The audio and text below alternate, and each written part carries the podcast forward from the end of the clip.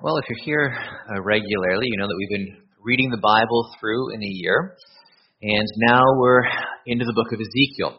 And Ezekiel is a book that uh, not everyone finds easy to understand uh, in terms of first read through. Uh, there are some relatively strange visions, strange to us. Uh, there are some enacted prophecies as you wonder what exactly is the prophet accomplishing. And there are also some very extreme, uh, graphic, and we would we could even say, in, in a proper sense of the term, uh, there are vulgar images as well. Uh, in fact, as you work through the book, one of the things that's quite discouraging is to recognize that uh, most of the extreme and graphic nature of the images has, has actually been watered down in English translation. And so, whatever you read, as, as horrifying as it is, and some of the images are designed to be shocking and appalling, uh, know that it's, it's been softened a little bit uh, in terms of the vocabulary that's used when it's been translated. This book is designed to shock you and to grip you in a variety of ways, to bring you face to face with the glory of God and, in comparison, human sin.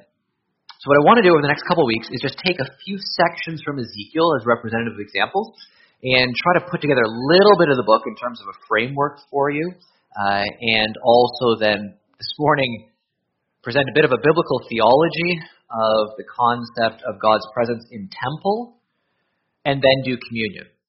And so I'm basically telling you right now, I've decided there's a time change. I have an extra hour this morning, and that's what we're going to do. So, I'm going to read Ezekiel chapter 1. Ezekiel chapter 1. This is the Word of God.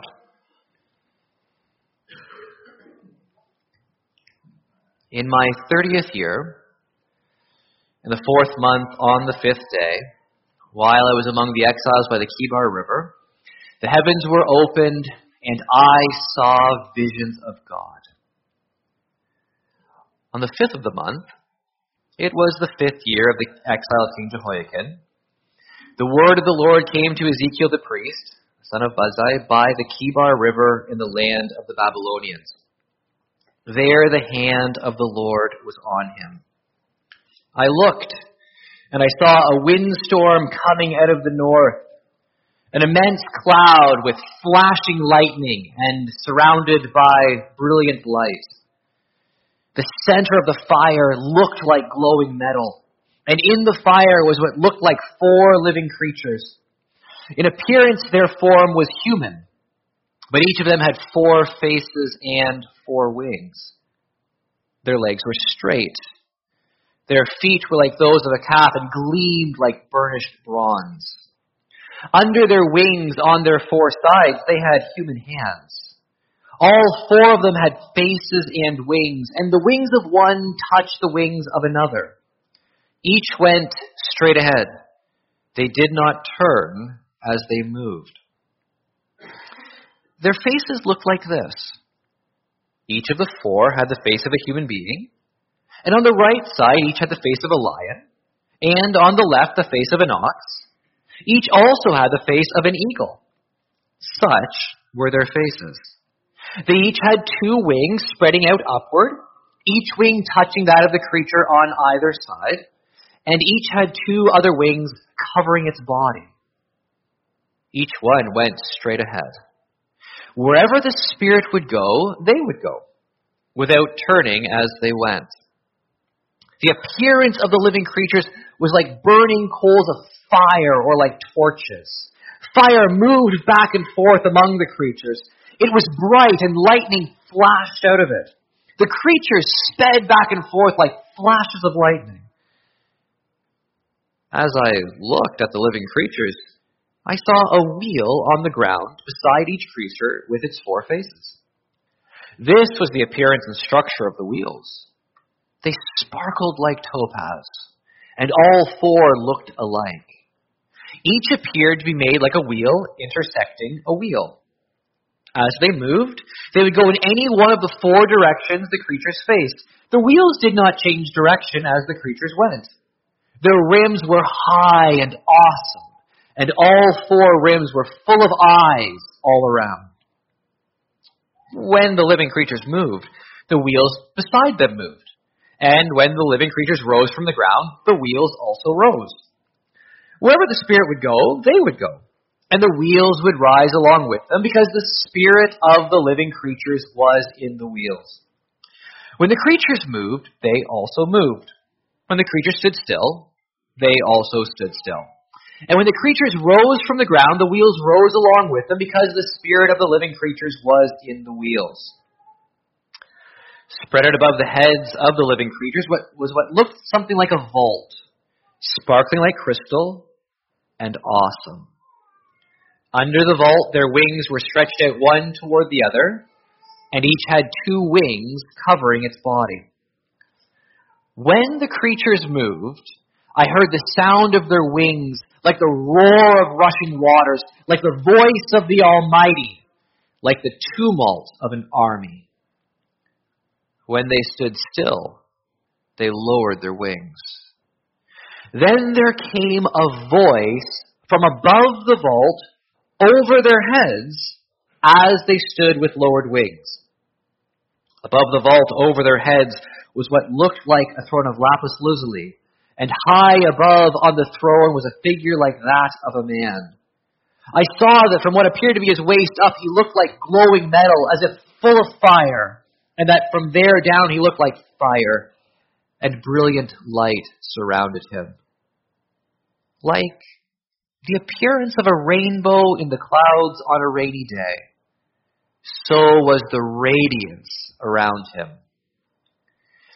This was the appearance of the likeness of the glory of the Lord.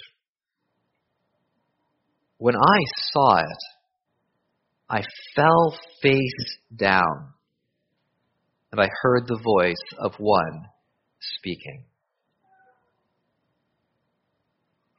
Well, as much as this text is obviously self explanatory, maybe we ought to pray and ask the Lord's help.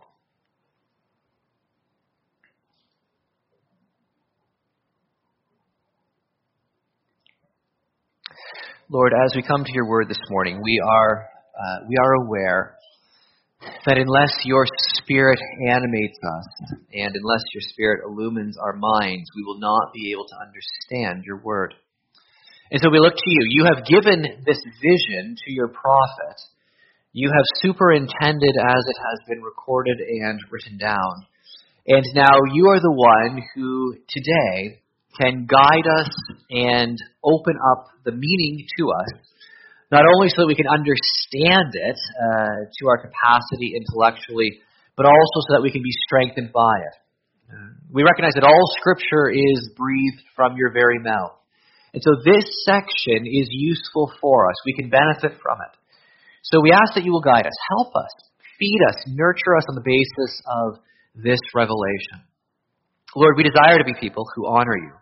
Uh, we want to be a community of people who love one another and who love you supremely. We want to be refined. Uh, we want to be made pure. And so we pray that you will help us to see your glory this morning. Help us also to see the glory of your Son, Jesus Christ, as we observe communion together. Help us to truly remember that it's not only to bring him to mind, but also to act on the basis of what he is and what he has done for us. Lord, this is your time. You are the living God.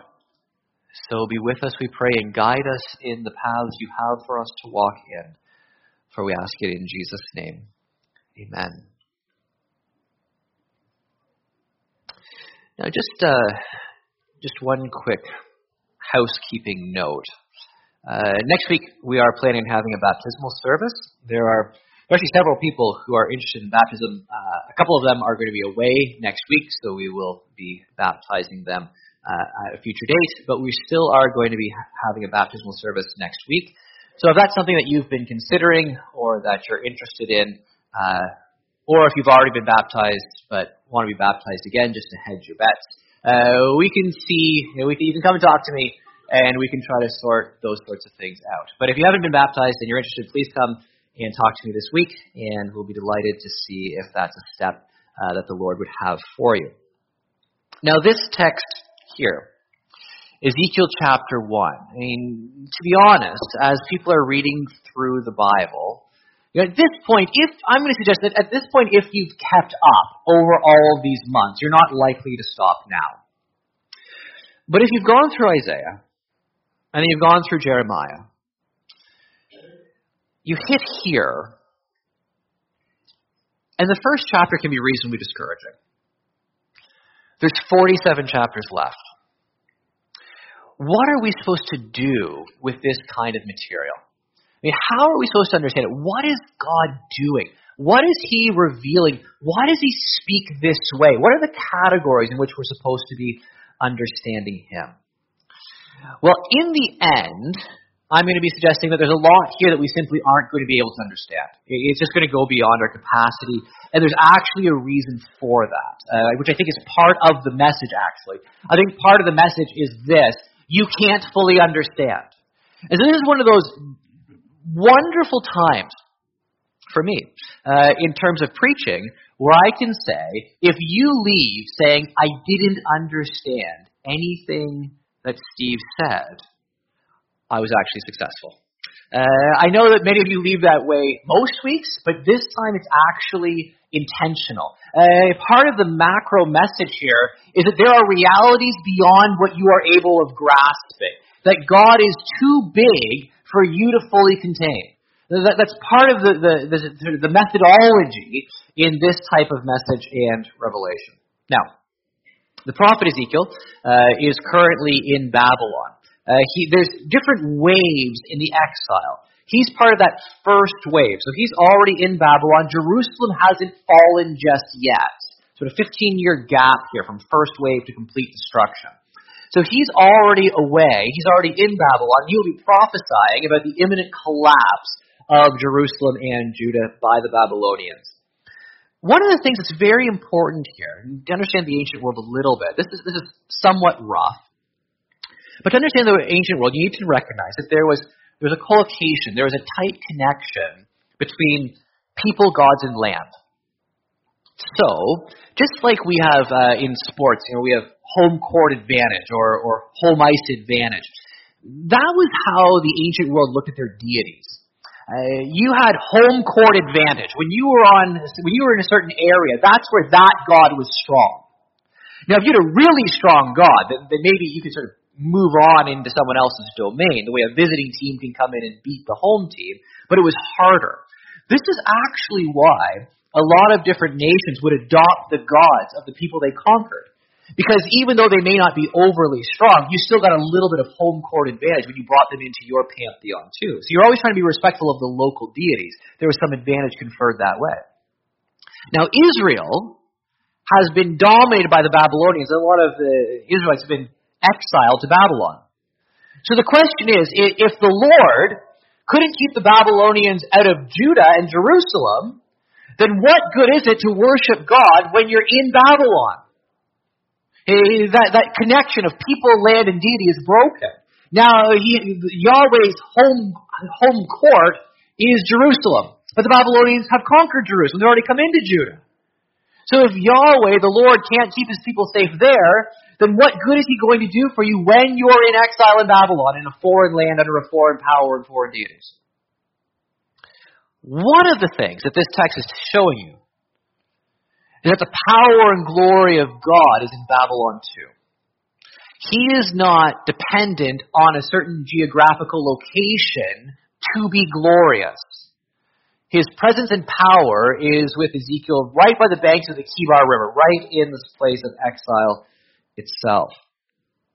Now, when you start working through the imagery of the text, verses 4 through 14, the one thing that should be very apparent is that the terms emphasize again and again and again sort of the, the brilliance and the flashing nature of the light. So it's almost like, in some ways, like a pyrotechnic display. Uh, there's all kinds of flashes, they're blinding, they're brilliant. So in verse 4, you read this there's flashing lightning surrounded by brilliant light. The center of the fire. So right there you have lightning, brilliant light, fire. The center of the fire looked like glowing metal. In the fire was it looked like four living creatures. Verse 7, their, la- their feet were like burnished bronze. It's to impress you with light. It, it, it's to impress you. It has the, the, the vibrancy of an electrical storm. And, of course, in this culture, that sort of powerful electrical storm would be the greatest display of light they would see. You know, we're so used to special effects today. Uh, that, that, we sort of have lost some of the, the awe uh, of the natural power and wonder and beauty. Uh, light pollution has done this too, interestingly enough, uh, in terms of, of seeing the moon and the stars at night. But, but even in the ancient world, where you could go out without light pollution and you could go up and you could actually see the stars, uh, one of the amazing things about human nature is how quickly we can become uh, familiar with various things. It, it, it's been rightly said that if you could only see the stars once every 10 years, everyone would believe that there's a God. In other words, if you could just go out, if you didn't see it night after night, but if you could simply go if it was a display you only saw once a decade, and you looked up at all of the array of stars, even in our culture, if, if that was the case, you know, we would, we would have laws that would mandate turning out lights at night. If, it was, if you could only had the opportunity once a decade to see the stars, we would shut down society in order to do that. It's so beautiful and precious. But because we have the opportunity every night, most of us just never even bother to, to consider you know, what we're missing out on by not taking the time actually to look heavenward. Now, for these, for this culture, this revelation, this imagery is of an overpowering lightning storm, fire, metal superheated in fire, glowing like burnished bronze. Is to impress you with the splendor and radiant light of these beings. Now, verse 10 says their faces looked like this. Each of the four had the face of a human being. On the right side, each had the face of a lion. The left, the face of an ox, and each had the face of an eagle. Now, it's not overly difficult to recognize that these are stock images. So, human beings are the pinnacle of creation. Uh, lions, uh, or you know, the, the king of the wild beasts. Oxen were by far the strongest domestic animal eagles dominated the skies. And so what you're being told here is not that you're not supposed to draw a picture, like this is what they actually looked like, this is their ontology. But what you're supposed to is you're supposed to recognize these beings, whatever they are, with all their all the flashing light and, and the burning brightness and their radiant splendor, they have compositely all of the strengths of the strongest earthly creatures. So that they have everything combined, the wisdom of a human being, the power and might of a lion, the, the domestic strength of an ox, sort of the, the freedom and, and royalty of the eagle. And so these beings are massively impressive in terms of their capabilities and their powers. And they have wings that they fly with, they cover their bodies with in terms of modesty, because in the presence of the holy God. And uh, they, again, verse 13, there's the emphasis that the appearance of the living creatures was like burning coals of fire or like torches. So they themselves are like burning torches. So you think about beings, you know, that look like they're on fire. That's what they are. And as if that's not enough, fire's flashing back and forth between them. Fire moves back and forth among the creatures. It was bright. The fire is bright. And lightning flashed out of it. So you, you start to work through this imagery then you have these incredible composite beings that have every creaturely power. They look like they're on fire. They're in an environment of lightning pyrotechnics. And in between these on fire, these fiery beings, fire is flashing back and forth, moving back and forth. It itself is bright and lightning's flashing out of it. You almost wonder what the, the point is. And then verse 14, the creature sped back and forth like what? Like lightning. Wave after wave after wave of imagery is designed to anchor down one point. This was bright. this was the sort of thing which was blinding in its glory and brightness. So you have to sink that into your mind. Now, verse 15 through 21, you have this incredible blinding glory, and now you have these, these wheels, these wheels with, with eyes that are intersecting, and it's a little bit difficult, I will admit, it's a little bit difficult to sort of decipher exactly what's going on in some of the language here, but the point is this. This is some kind of chariot. Uh, the way the wheels intersect, the way the wheels move, and again, there's there's imagery there that's a, that gives you reflection and refraction. There's precious gems and all of the rest. And so this is some sort of glorious chariot that moves with the living creatures. Now that's going to become important in chapter 10 of Ezekiel, which we're going to look at very, very briefly in a moment. So this chariot moves with the creatures. This is the chariot that is going to carry God enthroned to wherever he wants to go. So what you have here is an image very much like the throne room of heaven, except this is like when God decides to leave his throne. It's obviously metaphorical. He's omnipresent, he's everywhere. But when God decides to leave his throne room, this is his ride. This is what he is going to get into that's going to carry him to where he wants to go.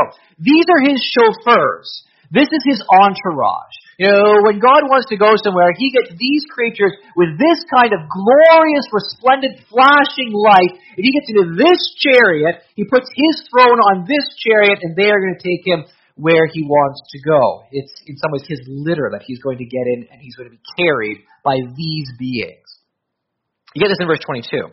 Over the heads of the living creatures, there's a vault, or an expanse, or a floor, sparkling like crystal and awesome. Now, I don't know a, a ton about anything really, but if you have something that sparkles like crystal, and around it you have this sort of light and lightning and flashing fire, that crystal is going to be lit up. And that's the idea here. That this floor is designed to, almost like a, like a mirror, to magnify, reflect, refract all of this incredible light and glory. It's blinding. It's awesome. Under the vault, their wings were stretched out. When the creatures moved, I heard the sound of their wings. Now, this is interesting. Um, I'm not sure, probably many of you do. Um, I'm not sure how many of you hate Canadian geese. Uh, just, just out of curiosity, some some do, and uh, and you know what? I, I'm not I'm not the biggest fan of Canadian geese, except for this. In the spring, I realized that my problem with Canadian geese is this. They are an utter nuisance in the artificial environment that we've created in which I want to live without them. That is, they're disruptive on the golf course. I haven't golfed in a number of years, but they're disruptive there. But they weren't designed to live on a golf course, interestingly enough. Uh, they're they're a right pain when they're crossing the road, and because there's no natural predators around here, you know, people are stopping their cars.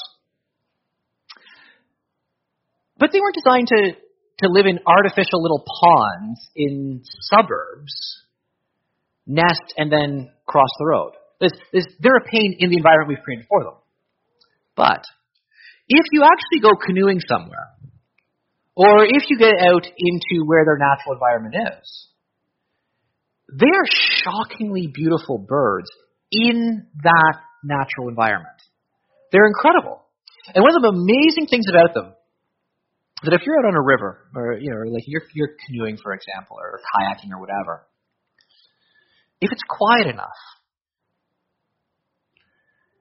sometimes you can hear the the thrum it's like a, a drumbeat in the air and it's the power of their wings utterly incredible. And if they sort of come over, especially if there's a little view and they sort of come over low over trees to land, it can almost be frightening. If they come sort of behind you, you hear this drumming in the air and the splash into the water. Or when they take off out of the water, the thrumming in the air. It, it, it's amazing.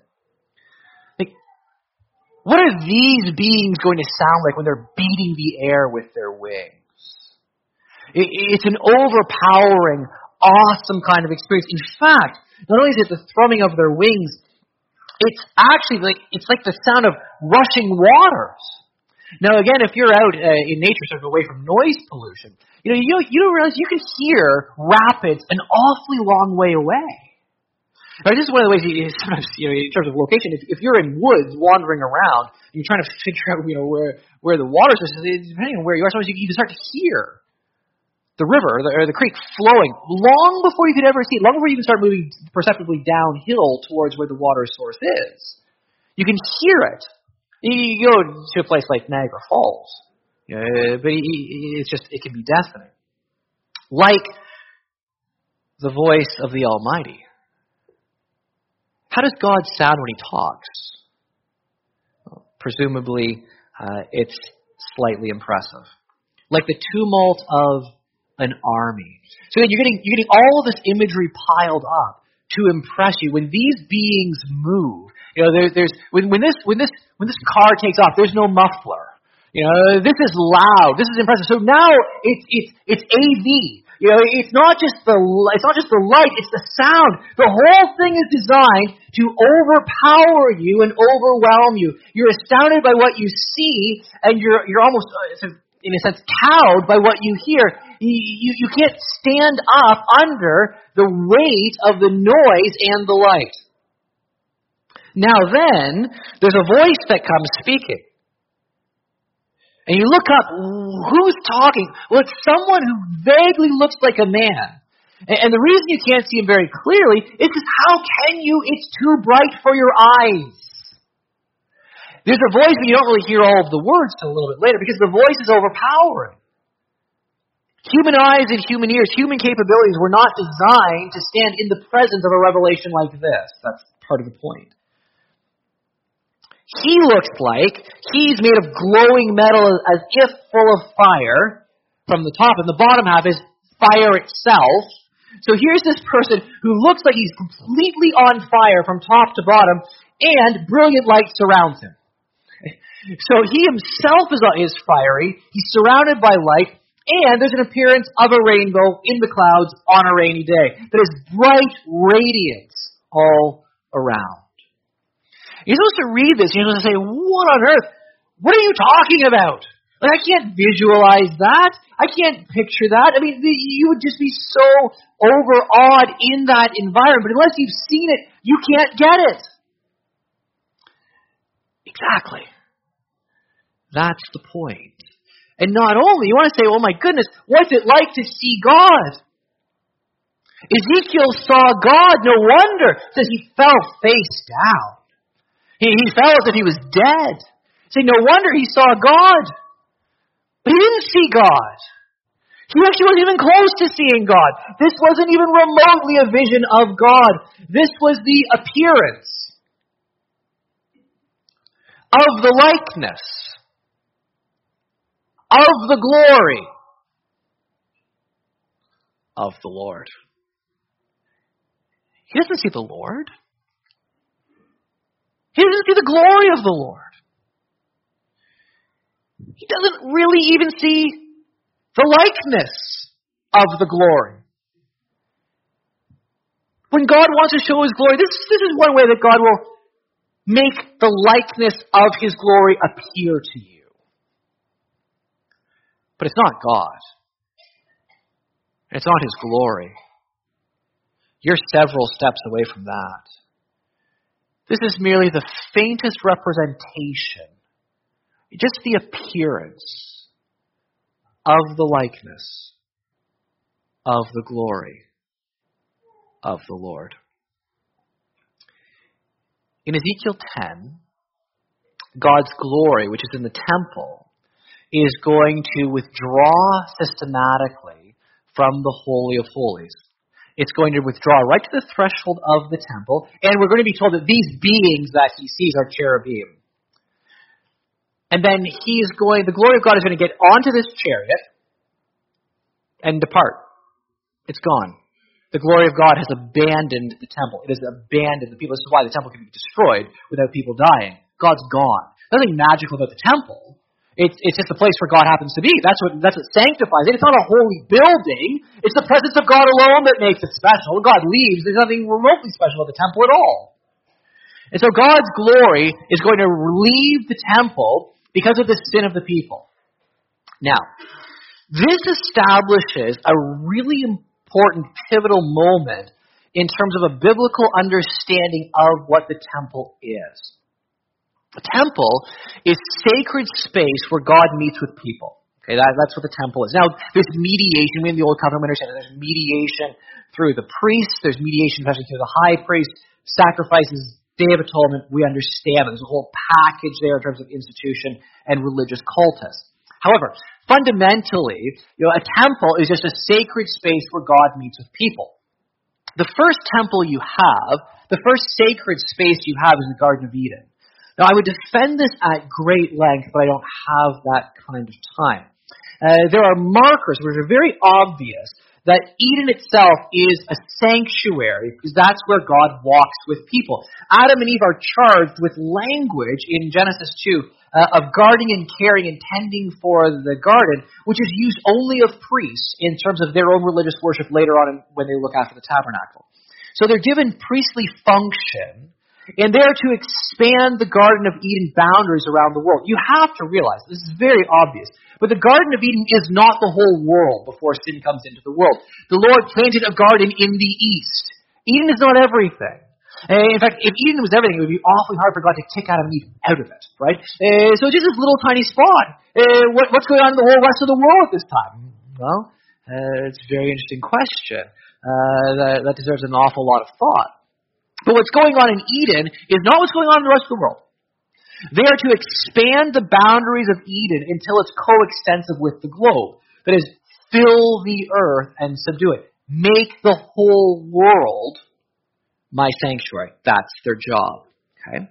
Now, they're obviously going to fail at that, but then they're going to start reclaiming space. So that when the patriarchs are making altars, they're making little temples, little sanctified spots of ground. Now, obviously, this is in a very small set. God's going to give the instructions to build the tabernacle in Exodus. We looked at that a number of months ago. And the glory of God, recall, at the end of Exodus 40, the glory of the Lord fills the tabernacle so that no one can go in and work. That's the appearance of this. That's the glory of God. The cloud, the Shekinah glory, fills the tabernacle so that no one can work.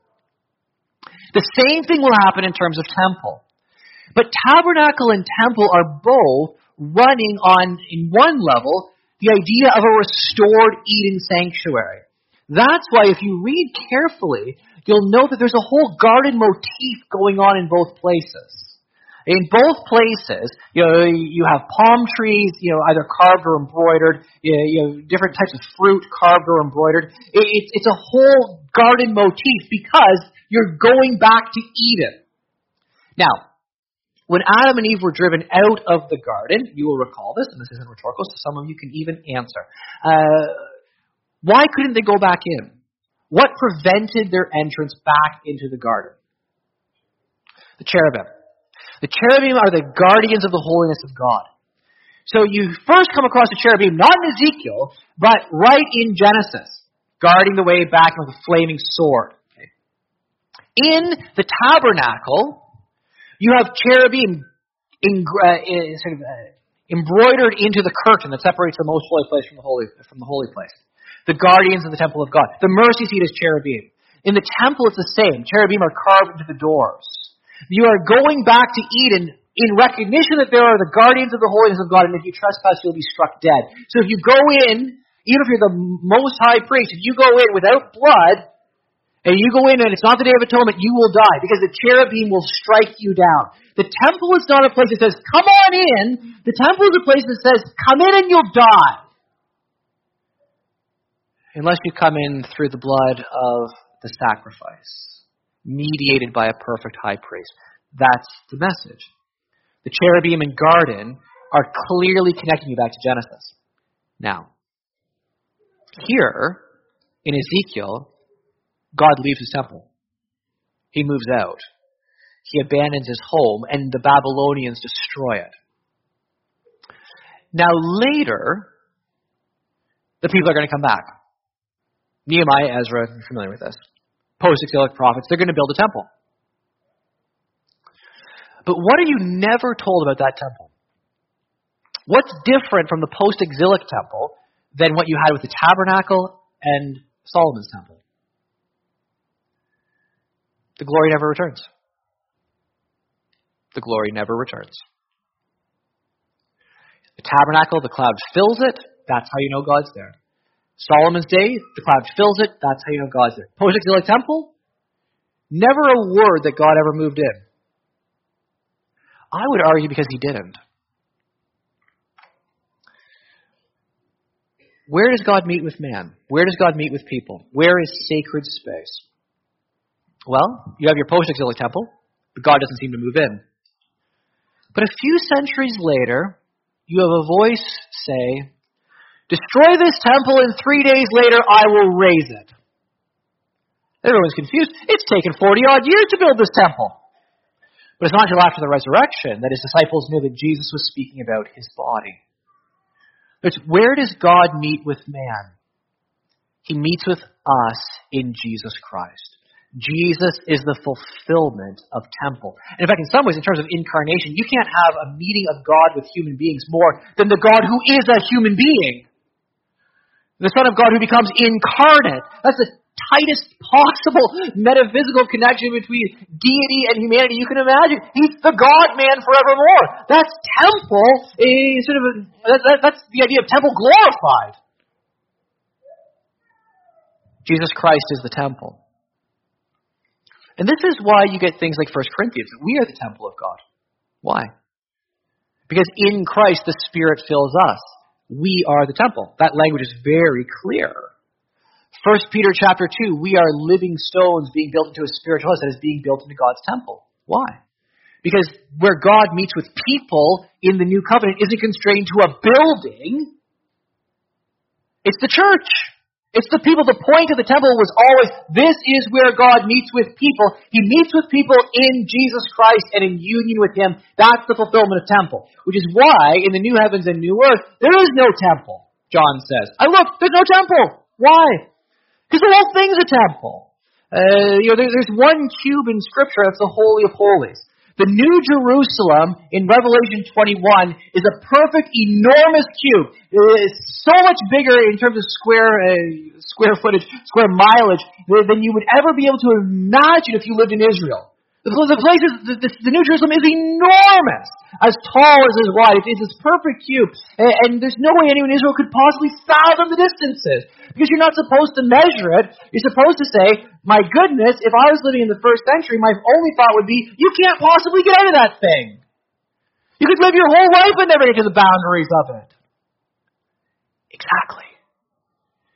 The old covenant temple said, "Don't come in or you die." The fulfillment and glory is you can't get out. You're always in the Holy of Holies. Everywhere you go is the Holy of Holies because God has consummated His union with you. Wherever you are in the new heavens and new earth, that's the Holy of Holies because the Holy of Holies is where the glory of God is. That's always been the point. You can't get out. Jesus Christ we are told in Hebrews chapter 1, the Son is the radiance of God's glory and the exact representation of his being. Ezekiel fell, fell down dead, in a sense, when he saw the appearance of the likeness of the glory of the Lord. But Jesus isn't the appearance of the likeness of the glory. He is the radiance of God's glory, the exact representation of his being. When we celebrate communion, we celebrate the destruction of the temple, the real temple, and we recall that God has built it again. Destroy this temple, and in three days I will raise it the glory of God in the real temple can never be withdrawn. It can never be destroyed. Because everything temple always meant is found and fulfilled in Jesus Christ. So in union with Him, we ourselves become part of God's temple and plan where He meets with us. And one day we'll see it. One day we will in, we will experience that vision in reality of Revelation 4, where we will see all these beings crying out, Holy, holy, holy is the Lord God Almighty who was and is and is to come. We will see that. We will be there. We will be a part of that group in that glory, in that light. And, and, and, for once, you know, we will actually be framed for it. So, so part of the new experience of the glorified body is that our ears will be able to withstand that kind of noise, and our eyes will be calibrated to that kind of light, and we'll stand in unimaginable, inexpressible, blinding, deafening glory, and somehow we'll see, and we'll hear, and it'll be home to us. We're going to live in the presence of the power and glory of God forever and ever and ever. Because the glorious God was willing to die. Because the Son of God was willing to take on a human body so that he could pay the penalty for our sin. Because all have sinned and fallen short of the glory and standard and being of God. And so this morning, may God help us to recognize in part how great He is partly by showing us how we don't have the categories for these things, but also to recognize how great the gift of His Son is. That a God this great and high and transcendent would save us through the death of His Son. I'm going to ask uh, the, the folk to come forward who are going to help distribute uh, the elements this morning. You can take a moment to pray uh, individually to ask that God will, will uh, by His Spirit, make this meaningful for you as we celebrate communion together. And then in just a moment, I'll lead us in prayer.